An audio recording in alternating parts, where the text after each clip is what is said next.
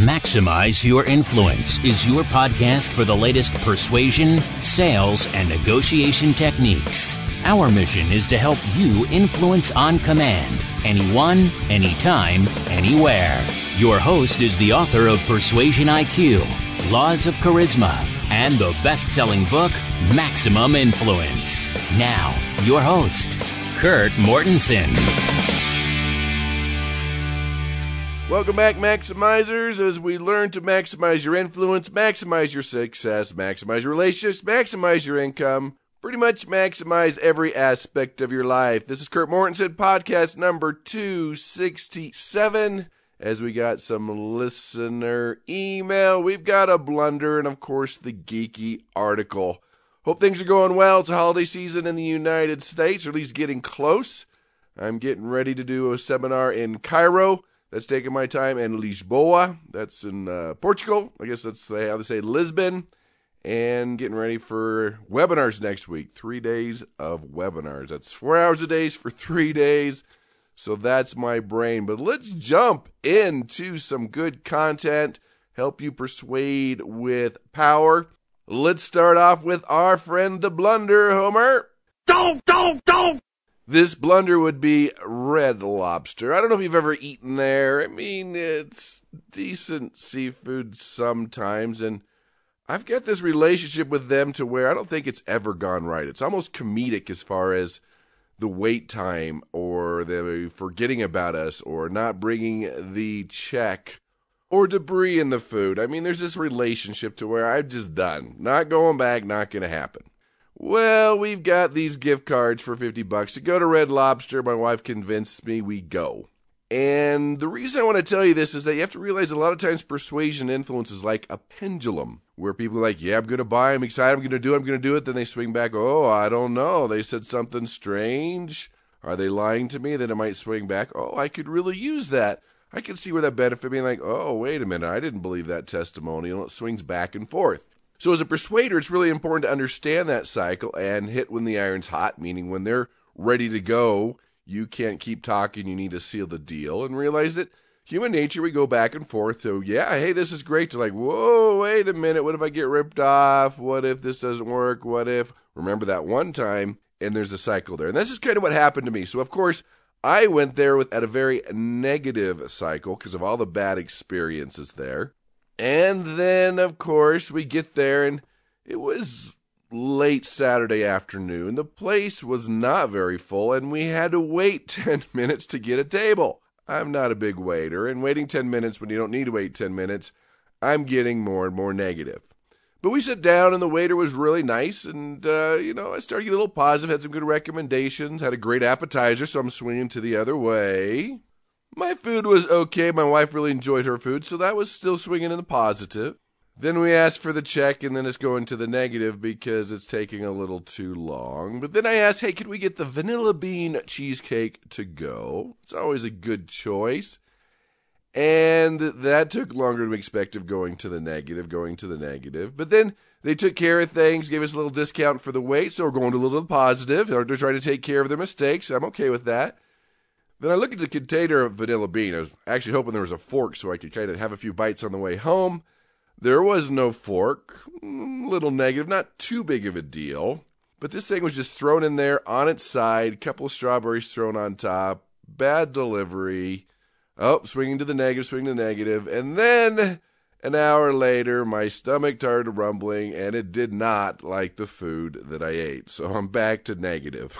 okay, that's my experience. You may love red lobster, but understand the cycle here. There's a pendulum swinging back and forth, and you have to manage that within your prospect. Of course, no one there had ownership, no one there really cared about me or this cycle. Maybe they did, it just didn't come across. No one really had ownership in that type of situation, except for the people that wanted tipped. And I did tip pretty well. The one waiter that we had, he was pretty good, but you know, that's the cycle. They are the blunder, red lobster. You had another chance, and I doubt you'll ever see me again. The pendulum got too negative. Had a few shots here on the positive side, but it got way too negative. Then, of course, time for our geeky article of the week.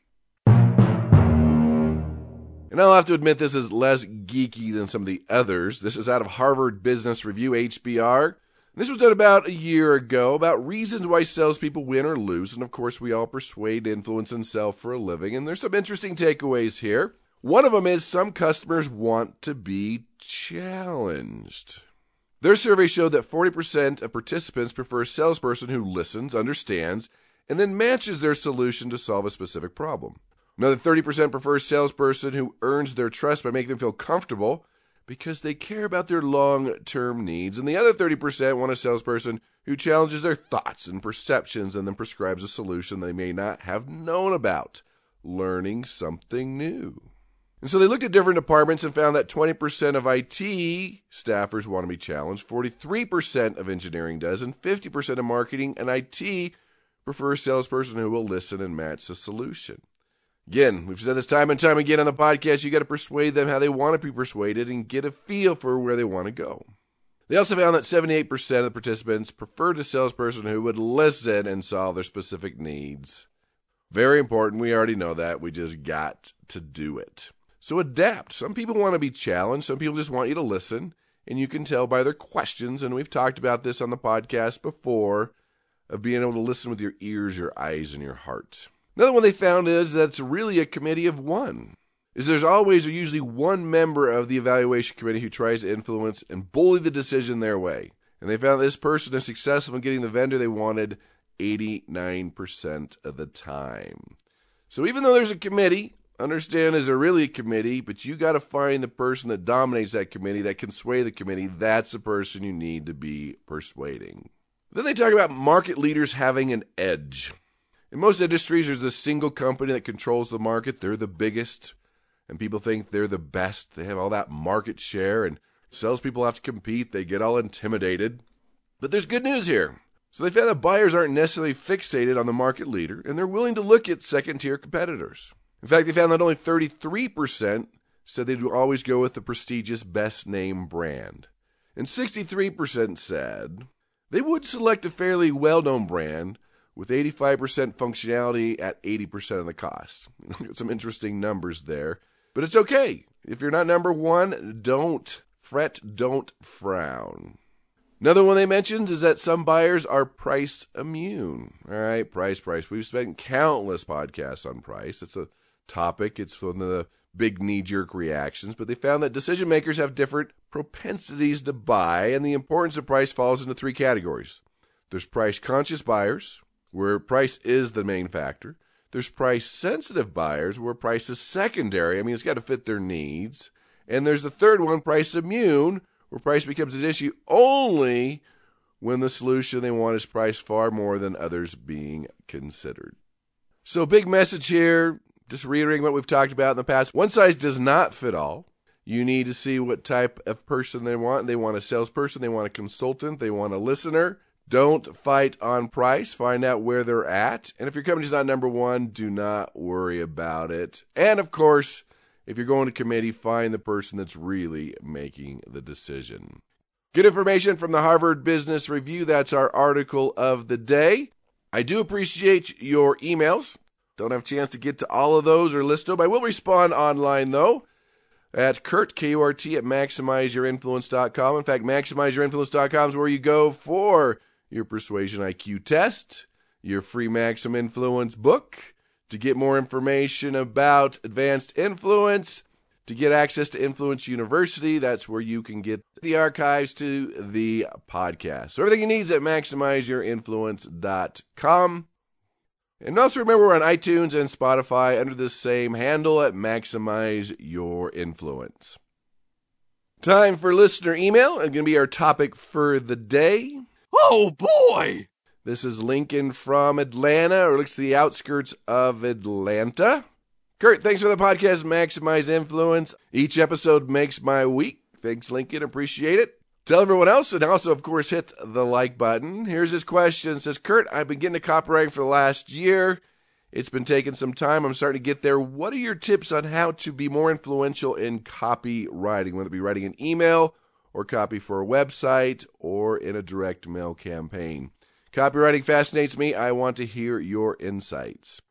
Whoa, uh, Lincoln, copywriting. That is a great topic. That's usually a two day seminar and really getting better at copywriting. But let's talk about some tips and tricks and ways to do that. Everybody should learn how to copyright, whether you're writing an email that you need to influence, whether you are putting together a blog or a website. Being influential in your writing is a power tool. So, first of all, what is copywriting? That is basically any writing you do that's influential, you're trying to persuade. I mentioned a variety of different ways, usually on the internet, direct mail, copywriting can be used anywhere. And it's a powerful life skill. I mean, top copywriters get millions of dollars for what they do on the front end and the back end for writing good copies, whether it be for an infomercial or for a website. Number one thing, Lincoln, is it does take patience. I mean, copywriting takes time and patience to really learn how to do it the right way. And the challenge for most is that you want to be one and done. You write it and you're done. But no, you have to rewrite and rewrite and write. It might take 8, 10, 12 rewrites before you get to the point where you do it. Then you test it and you rewrite it again. And so it does take patience. But let's go through a few things to think about when you are doing your copy. First thing I think about is, of course, who are your demographics?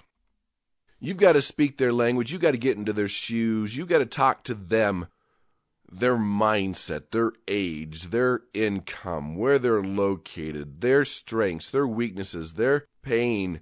Get into the shoes. The more you can get to know them, that they feel like you're talking to them, that you understand them, the more you're going to resonate with them. And that's a key thing, whether you're speaking in public or influencing anybody, the whole before and after picture. You've got to say, yeah, I've been broke. I've been fat. I've been divorced. I've been fill in the blank when they know you've been where they are now and you've conquered that, and now you're skinny or you're wealthy or you're in a great relationship or you have perfectly obedient kids or whatever it is, that's part of understanding your demographic. So that's key factor. Do your research, try to really get to understand them, interview them if you can, find out all the information that you can about them. And as you get ready to start your copywriting, you have to ask, okay, what format are we looking for? And you want to be conversational.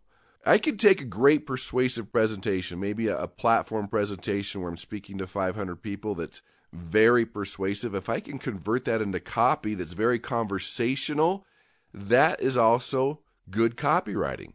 They can be interchangeable.